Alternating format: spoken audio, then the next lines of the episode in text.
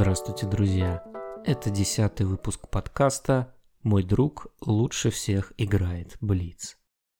И сегодня у нас очень духоподъемная для многих тема, как мне кажется. Я называл ее «На словах ты Илья Бер, а на деле...» В общем, сегодня мы будем разбирать, как можно не ответить на простые вопросы. Последнее время я играл онлайны с, не побоюсь этого слова, одними из лучших игроков Зеленограда. Не бог весть какое звание, но тем не менее. Мы занимали довольно высокие места, и анализируя игры, я обнаружил, что иногда такие опытные игроки целой командой в шестером не могли ответить на вопросы, которые поддавались 70 или 80% команд. Мне показалось это очень странным, и сегодняшний подкаст посвящен поиску ответа на этот вопрос. Как довольно сильные команды умудряются не ответить на объективно простые вопросы и что с этим делать? А после утомительного разбора нас ждет сюрприз. Специально к юбилейному выпуску зеленоградский поэт-песенник Максим Шаршов записал для меня и для вас замечательную песню, которая называется «Мой друг хуже всех играет Блиц». Ну а теперь перейдем к самому подкасту. Сначала я хочу немножко рассказать, как я над ним работал. Как я уже сказал, я отобрал вопросы, на которые ответили больше половины команд, а мы нет. То есть я решил разобрать те вопросы, которые мы, грубо говоря, уронили. И чем больше я пытался понять, как так вышло, тем больше я приходил к выводу, что корень проблемы находится не в знаниях, даже не совсем в командном взаимодействии, а в человеческой психологии и тех ограничениях и искажениях, которые формирует наш мозг. Именно поэтому я попросил вас посмотреть видео с экспериментом, в котором показана так называемая слепота невнимания. Однако я забегаю вперед и начать предлагаю все-таки с вопроса. Итак, вопрос номер один.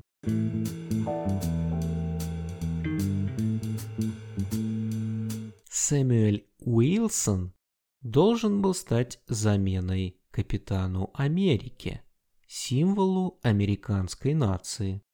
В одном из эпизодов сериала родственники называют Уилсона Иксом. Назовите Икса двумя словами. Вот такой вопрос, на который ответили 75% команд. А теперь давайте просто послушаем, как нам удалось попасть в оставшиеся 25.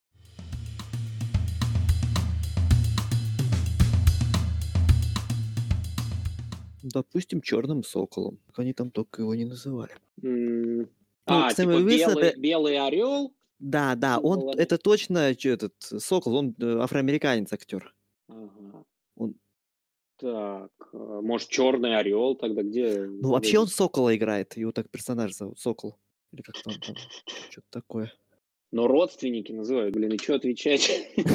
Так, ну понятно, символ орел, хорошо. Ну да, Блин, называют белым орлом, называют черным орлом. может и да, ну, Вот у нас тут нету ничего про то, что он черный. Замена капитана Америки. Да что ж такое-то? Младшим лейтенантом. Спасибо. Так, что отвечать? Помогите мне. я Ну, Рискнуть черный сокол, раз- но я не уверен. Когда Сережа уверен, что он Я, я не уверен, честно. Может, черный орел тогда. Вот такое обсуждение, в котором команда не смогла ответить на довольно несложный вопрос. Как прозвали человека по имени Сэмюэль Уилсон, который является символом Америки, его родственники? А правильный ответ – дядя Сэм. Это довольно известный символ Америки. Так вот, что же я хочу сказать? Чтобы проиллюстрировать свою мысль, я придумал метафору. Представьте, что по степи идут шесть человек. Степь простирается до горизонта во все стороны. У каждого из них есть оптический прибор, например, бинокль с возможностью настройки степени увеличения. Перед этими людьми ставится задача обнаружить где-то на горизонте определенный предмет. Тут один из этих людей кричит «Вот, я вижу что-то на горизонте», показывает туда пальцем, Вся команда расчехляет свои бинокли и начинает смотреть в ту же сторону под разным увеличением и обсуждать, что же они там видят. При этом все остальное пространство, в котором тоже может быть искомая фигура, выпадает из поля зрения всей команды. Хотя искомая фигура может быть значительно крупнее, чем та, которую члены команды пытаются отчаянно рассмотреть. Мне кажется, в этом обсуждении случилась подобная история. Сережа сразу указал направление, в котором мы должны искать ответ, и я сразу решил, что раз его прозвали соколом, значит символ Америки это орел, и нужно смотреть именно в эту сторону и искать ответ в этом направлении, что и привело нас к краху, хотя вопрос был простой. Далее я планирую перейти от моих доморощенных метафор к научному подходу, но перед этим хочу привести еще один пример подобной ошибки. Итак, вопрос номер два.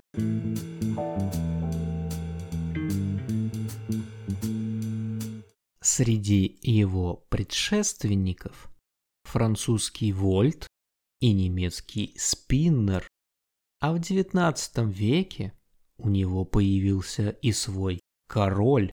Назовите его. Этот вопрос посложнее предыдущего, хотя план его взятия довольно очевиден. У нас есть первая часть, из которой мы должны понять, о чем, собственно, идет речь, и потом у нас есть вторая часть отсечки, по которой мы должны выбрать правильную версию из тех, которые мы смогли придумать из первой части. В принципе, мы следовали этому плану, однако ответить на вопрос нам так и не удалось. Давайте послушаем, как это было.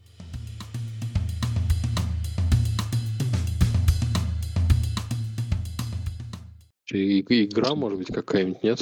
Система измерения? М. Система чего? Не, действительно, игра. Ну, Спиннер, спин, Что-то крутить. да. крутить, да. Вольт, Вольт это Вольт, тоже спин. Не, на намек на вращение. Юла какая-нибудь, Юла, король. Может, какой-нибудь аксель там. Термин какой-нибудь конькобежный, да? Да. Да, Рит- Риттернбергер какой-нибудь. Может, произведение Ну, какое-нибудь, король там действительно. Да. Кого-нибудь. Ну да. Балета? Или Балет? король, как король чего? Ч- ч- что? Балет? Цирк? Королева цирка? Ну нет, король. Где- да, где- там де- дервиши вращаются. Блин, вот игра, где что-то вращается, действительно. Волчок. Волчок. Король-волчок. Это называется рулетка. А тем временем на этот вопрос правильно ответили 55% команд, что довольно много. Здесь команда совершила практически ту же самую ошибку, что и в предыдущем обсуждении. Была неправильно наведена рамка. На первых же секундах мы решили, что это игра, а на самом деле имелся в виду танец, в котором много вращений. А если это танец, то по второй части мы вспоминаем Штрауса, короля вальсов. Соответственно, правильный ответ – вальс. И теперь мы уже можем обсудить вопрос, как же так получается, что сузив свой угол обзора в самом начале минуты, команда больше не может выбраться из этой рамки. И как в видео, которое я просил вас посмотреть перед прослушиванием этого подкаста, медведь, который идет лунной походкой через весь экран, остается нами незамеченным. Сразу уточню, что по статистике 50% людей, которые смотрели это или подобное видео, медведя все-таки замечают, но сути это не меняет. В общем, ближе к делу.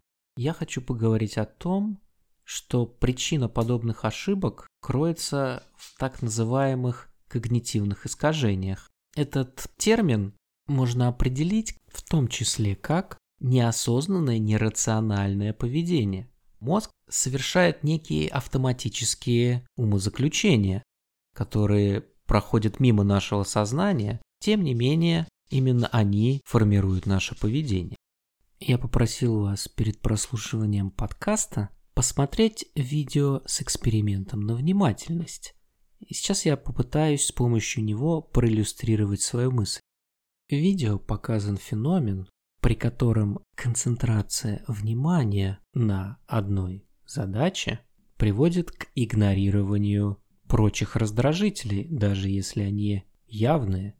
С точки зрения мозга такое поведение вполне оправдано. Автоматическое умозаключение можно представить как «Зачем мне тратить ресурсы на что-то помимо выполняемой задачи?» Звучит логично.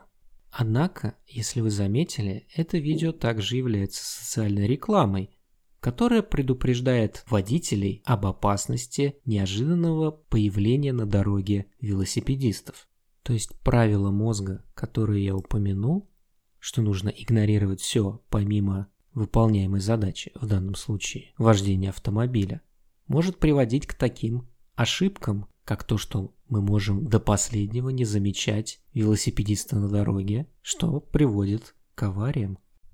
В наших же примерах мозг ограничивал поле зрения, чтобы уменьшить собственный объем работы. С его точки зрения это все логично, а если мы пытаемся вылезти из этой рамки, мозг будет обманывать нас и убеждать, что найденная нами рамка просто прекрасна.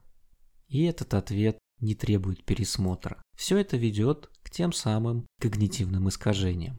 Сегодня я как раз хочу разобрать три из них, которые применимы к нашей любимой игре. Я начал с так называемого фрейминга. Это искажение, связанное с тем, что у нас заранее есть некая рамка восприятия. Это очень широкий термин, но в нашем случае мы можем вспомнить все того же медведя. Мозг уже настроил свои ожидания на подсчет передач баскетболистами и просто игнорирует все, что не относится к этому фрейму, к этой рамке. С точки зрения энергозатрат мозга, это прекрасная способность, но временами она ведет к ошибкам. Забавно, что в случае что где когда, один из первых навыков игрока – это как раз наведение рамки, то есть определение границ того, что мы ищем. Любопытно, что, наведя рамку, мы попадаем в эту самую ловушку нашего мозга, и выбраться из этой рамки часто уже не получается. Что мы могли услышать в двух предыдущих примерах? Мне кажется, это было очень явно. А теперь я хочу перейти к следующему когнитивному искажению, которое отбирает у нас такие дорогие моему сердцу баллы. Хочу поговорить о тех случаях, когда игроки сами убеждают себя в правильности неправильной версии. Сначала я хочу привести пример. Итак, вопрос номер три.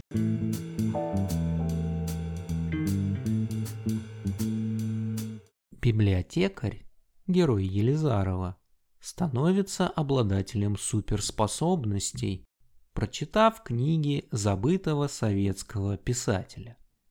В романе есть стилизации и кровавые сражения, но критик, подчеркивая вторичность всех блестящих эпизодов, называет Елизарова птенцом гнезда кого? Вот такой, как мне кажется, не очень сложный вопрос, которым надо сделать одно обобщение и провести перебор, но давайте просто послушаем обсуждение команды.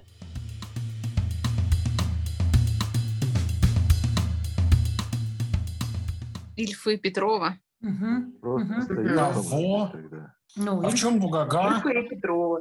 ну, потому что они птенец гнезда Петрова. Петрова. А гнезда А, понял, понял, понял. Да, да, да, да, да. Окей, окей, да, хорошо. Я знаю, это Михаил Елизаров имеется в виду. Типа, может, какая-то Бугага, что его по имени не называют? Стилизации и кровавые сражения. Я пытаюсь понять, э, в чем Бугага, кроме того, что птенцы гнезда Петрова. Вот какая штука. Не знаю, А. ты читала эту книжку? Ну, типа, самое Это- главное, юмор какой-то. То есть, несмотря на Это производит сражения. неизгладимое впечатление. Ладно, хорошо. У Ильфа Петрова были кровавые сражения. Чуть не понял. Петрова. А Вот меня вот это вот, вот, вот, вот и поэтому я, собственно, и, э, и того. Если только...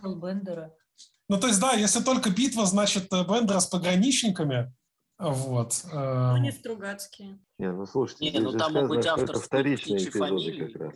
Вот такое, как мне кажется, крайне любопытное обсуждение, в котором команда на первых же секундах уверилась в правильности своей версии и оставшуюся минуту яростно обороняла ее. Давайте я вам задам вопрос.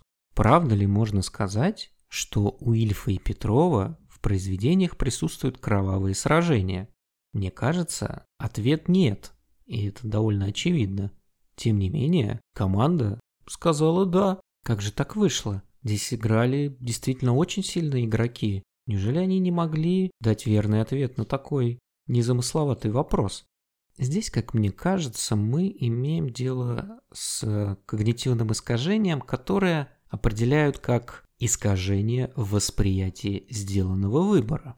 В народе это искажение описывается поговоркой «все, что не делается, все к лучшему». Хотя, как и в вопросе про кровавые побоища у Ильфа Петрова, мне кажется, это утверждение нельзя назвать верным. Не все, что делается, к лучшему. Суть этого искажения заключается в том, что людям свойственно приписывать положительные качества предмету или действию, которое он выбрал. Так наш мозг защищает себя от страха неопределенности. Ужасно неприятно жить с мыслью, что выбор, сделанный тобой в прошлом, был неправильным, а изменить сейчас ты уже ничего не можешь. Поэтому мозг отчаянно защищает выбранную вещь.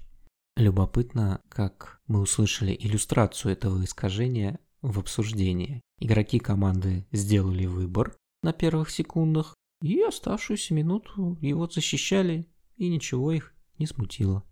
Ах да, я забыл сказать правильный ответ. На самом деле нам нужно было просто назвать писателя с птичьей фамилией, у которого в произведениях были стилизации кровавые сражения. Фамилия его Сорокин. А теперь еще один пример на ту же тему Вопрос номер четыре.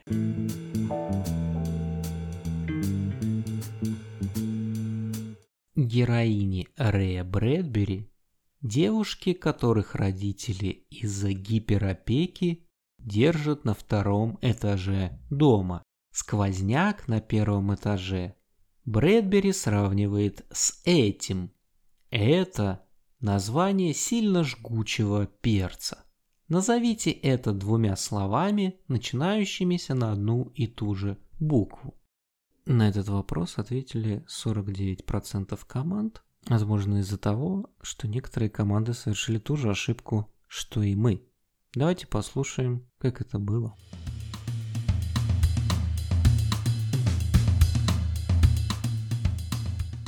Может, на миф Какой-нибудь- какой-нибудь намек? Какое-нибудь подводное, Ветер теч... подводное течение какое-нибудь. Или ветер Зим- какой-нибудь. Ветер. Ветер свободы, дыхание чего-нибудь. Да, Дыхание дыхание дьявола. Э, какое-нибудь. А, вот дыхание, дыхание дьявола. хорошо. Дыхание дьявола, да. Окей. Так, а Нормально. почему? Ну, потому что как бы второй этаж, первый там, значит, ад, типа. В этом обсуждении капитан, то есть я, мог бы вообще-то дожать до правильного ответа, но у меня это не получилось. А правильный ответ такой. Дьявол на самом деле плохо рифмуется с образом девушек, запертых где-то наверху. Значительно лучше с этим ассоциируется дракон. Правильный ответ, соответственно, дыхание дракона. И действительно, для борьбы с когнитивными искажениями холодная голова капитана была бы очень кстати, если бы был кто-то, кто меньше участвует в обсуждении и не принимает в своей голове тот самый выбор, который ведет к трагическим последствиям. Ну а о методах борьбы с когнитивными искажениями мы поговорим попозже. А теперь я хочу перейти к следующему пункту программы. Это ошибки, связанные с тем, что всегда проще применить знания или уже известный шаблон, чем пытаться проанализировать информацию с нуля. Особенно это проклятие знания вредит опытным и сильным игрокам, которые берут многие вопросы, как говорится, на рефлексах. Давайте же послушаем пример. Итак, вопрос номер пять.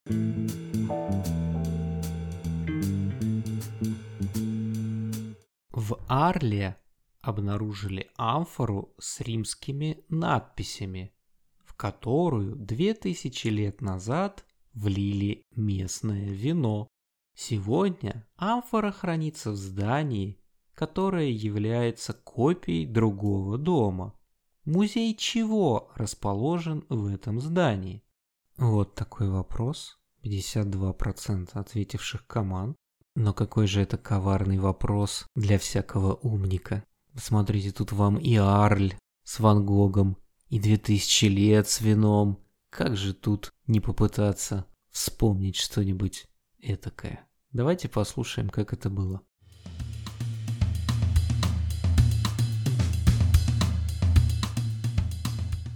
Две тысячи лет назад, ребят, с Христом как-то не может быть связано. Да вот Ну, Арль, это в- юг Франции, да, на Да. берегу. Ван Гог. Да, типа, но причем здесь Ван Гог? Чего? Ван Гог — виноградник Парля. Который является копией другого дома. Да, зачем там? сумасшедшего дома. А где в воду вино Иисус превращал? Кана Галилейская. Это нельзя сделать. Просто типа, что это то самое вино, которое из воды. Ладно, а в Э, чем юмор? Музей, Там- музей, музей, музей чего? То есть, Типа может быть, живо- может быть, ж- живопись, там, «Тайной вечери», там, допустим, фреска как, э, нарисована, там. Что еще может быть? Э, Восковых фигур, там, не А знаю. зачем нам 2000 лет назад влили местное вино? Типа оно 2000 лет бродило или что? Может, оно до сих пор сохранилось, допустим. Нет, Кана креплё- мне нравится. Так а чего музей-то? Восковых фигур? Мне кажется, мы сейчас услышали, как опытные игроки на рефлексах пытались выдать уже заученные ассоциации, что привело к созданию рамки довольно сомнительного качества. И она никуда, естественно, не привела. А давайте просто перечитаем первое предложение. В Арле обнаружили амфору с, рим- с римскими надписями 2000 лет назад, в которую влили местное вино. То есть надписи римские, а вино местное. Паленочка какая-то получается. И хранится в доме, которая копия другого дома. Правильно, это музей подделок. Но привычка искать любимые зацепки, а не анализировать текст вопроса, не дала нам ответить на него. А сейчас еще один пример, в котором сочетаются все три когнитивных искажения, как мне кажется. Итак, вопрос номер шесть.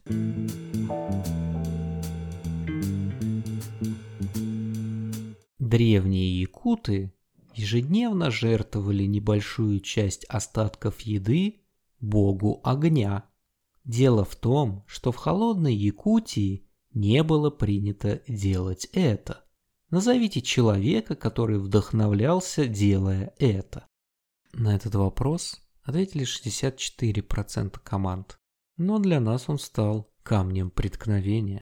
Мы так и не смогли заставить себя нормально подумать, вместо того, чтобы играть в бинго. Ну, давайте послушаем.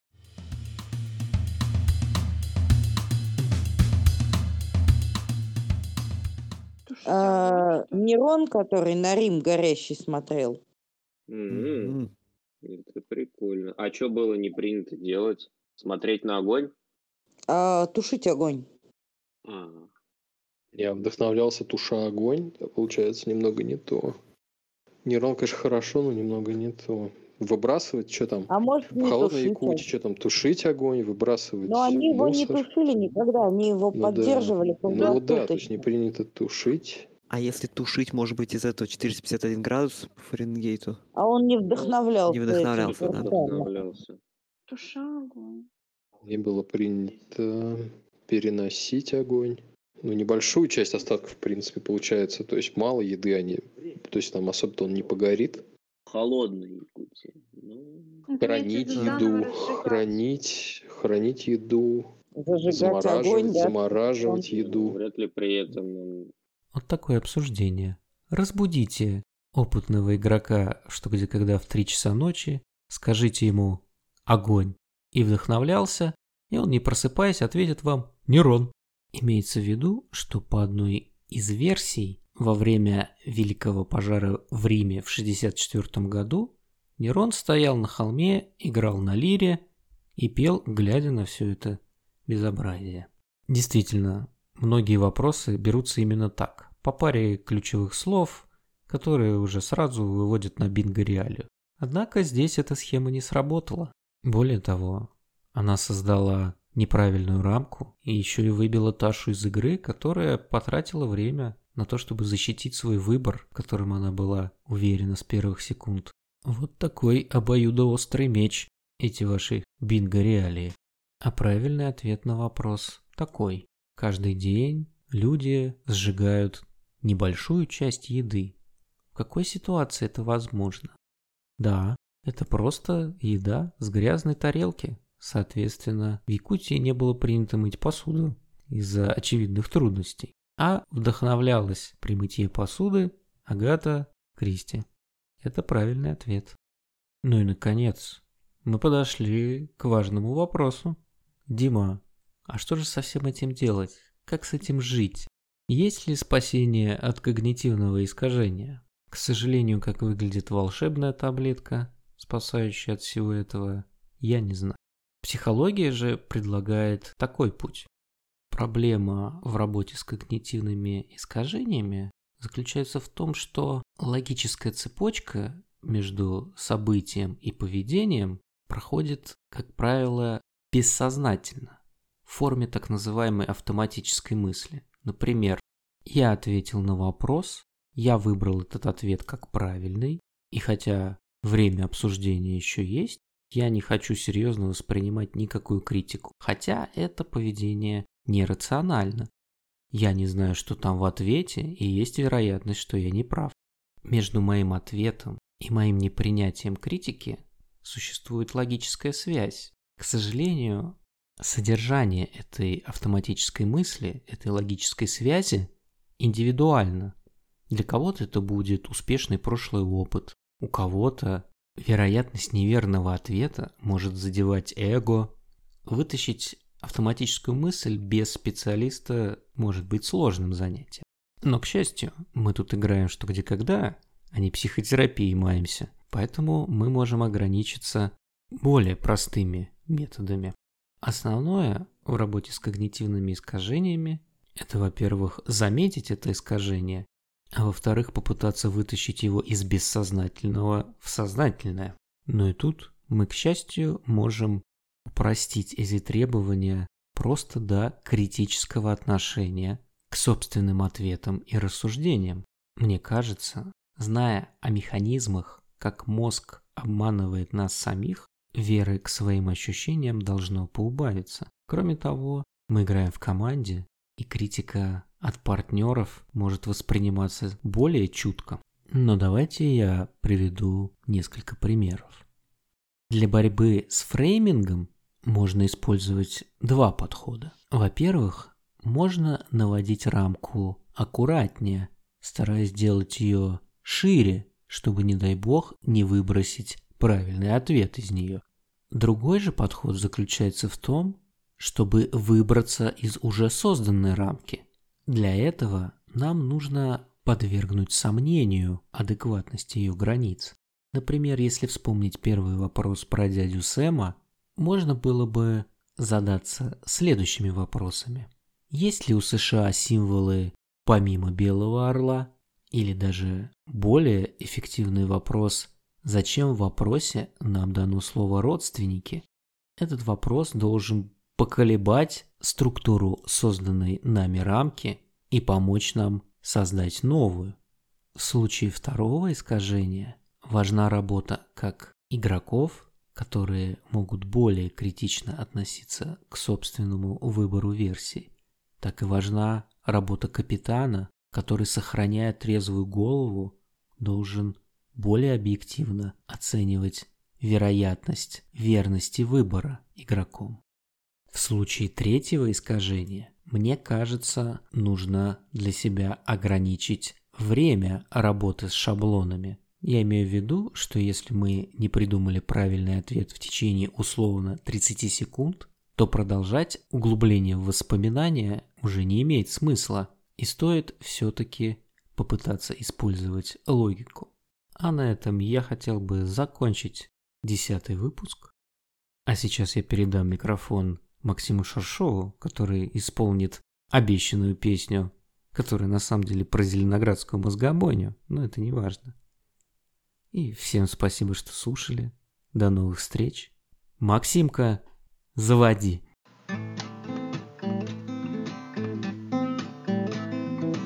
В страту пород, пуст карман, Он не молод, вечно пьян.